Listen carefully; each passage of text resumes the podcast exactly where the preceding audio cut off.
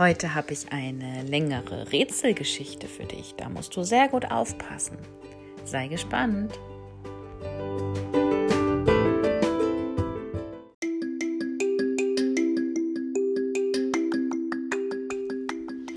Heute ist Mittwoch, der 21. April im Jahr 2021. Meine Rätselgeschichte heißt Der Verfolger.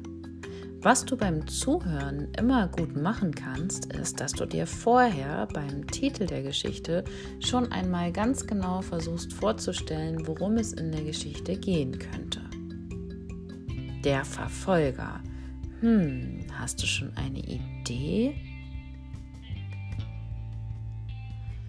Okay, und wenn es jetzt losgeht, dann hilft es oft, wenn du dabei die Augen schließt und dir in Bildern in deinem Kopf versuchst vorzustellen, wie die Geschichte aussieht, damit du sie dir einfach ganz besonders gut einprägen kannst und jedes Detail wahrnimmst.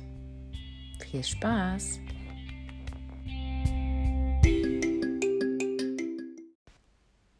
Der Verfolger Karl war am Ende. Seine Kraft ließ nach und er hatte das Gefühl, dass er sich bald ergeben muss.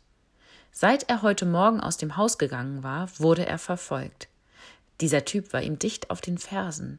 Diese dunkle Gestalt, die irgendwie nicht von dieser Welt zu sein schien.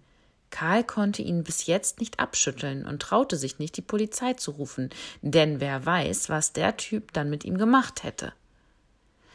Es fing alles ganz harmlos an. Eigentlich war es ein schöner, sonniger Tag und Karl hatte zu Hause mit Edelgard, der besten Ehefrau von der Welt, gefrühstückt und war bester Laune. Er hatte heute seinen freien Tag und wollte einfach mal im Park spazieren gehen, dort einen Kaffee trinken und entspannen. Nachdem er aus dem Haus trat, ging er die Straße hinunter und sah ihn zum ersten Mal. Er ging direkt neben ihm, sehr groß, dunkel und unheimlich. Karl dachte noch, hoffentlich geht er schnell vorbei, dann fühle ich mich ein bisschen besser. Doch dieser Mistkerl blieb einfach immer neben ihm stehen. Er ging etwas langsamer und auch der Verfolger verlangsamte seine lautlosen Schritte. Na warte, du Ungetüm, drohte Karl. Dir werde ich es zeigen.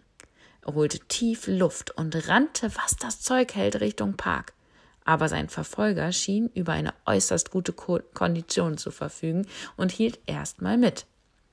Als er im Park angekommen war, glaubte er, dass er den Dunklen abgeschüttelt hätte. Völlig außer Puste geraten, setzte er sich ins Café und bestellte sich erleichtert einen Cappuccino. Kaum hatte er sich gesetzt, sah Karl, dass der Unbekannte direkt neben ihm war. Aber diesmal sah er viel kleiner und etwas gedrungener aus. Aha, sagte Karl zu dem Verfolger. Du bist mehr so ein Verwandlungskünstler. Jetzt raus mit der Sprache. Was willst du von mir? Aber der Unbekannte hüllte sich in Schweigen. Karl zahlte schnell und ging, weil es ihm etwas mulmig zumute war. Der Verfolger hatte jetzt seine Position gewechselt. War er zuerst links vor ihm, so zeigte er sich nun auf der rechten Seite. Er änderte niemals die Richtung und verfolgte den armen Kerl im Gleichschritt, um ihn sicherlich im letzten Moment völlig in die Enge zu treiben. Zu Hause angekommen, rief er schon an der Haustür nach seiner Frau. Auch das schien den Unbekannten nicht abzuschrecken. Als seine Frau Edelgard die Türe öffnete und den verschwitzten Karl sah, erschrak sie zuerst, bis Karl ihr die ungewöhnliche Geschichte erzählte. Dann fing sie herzlich an zu lachen. Wisst ihr denn, wer der unbekannte Verfolger war?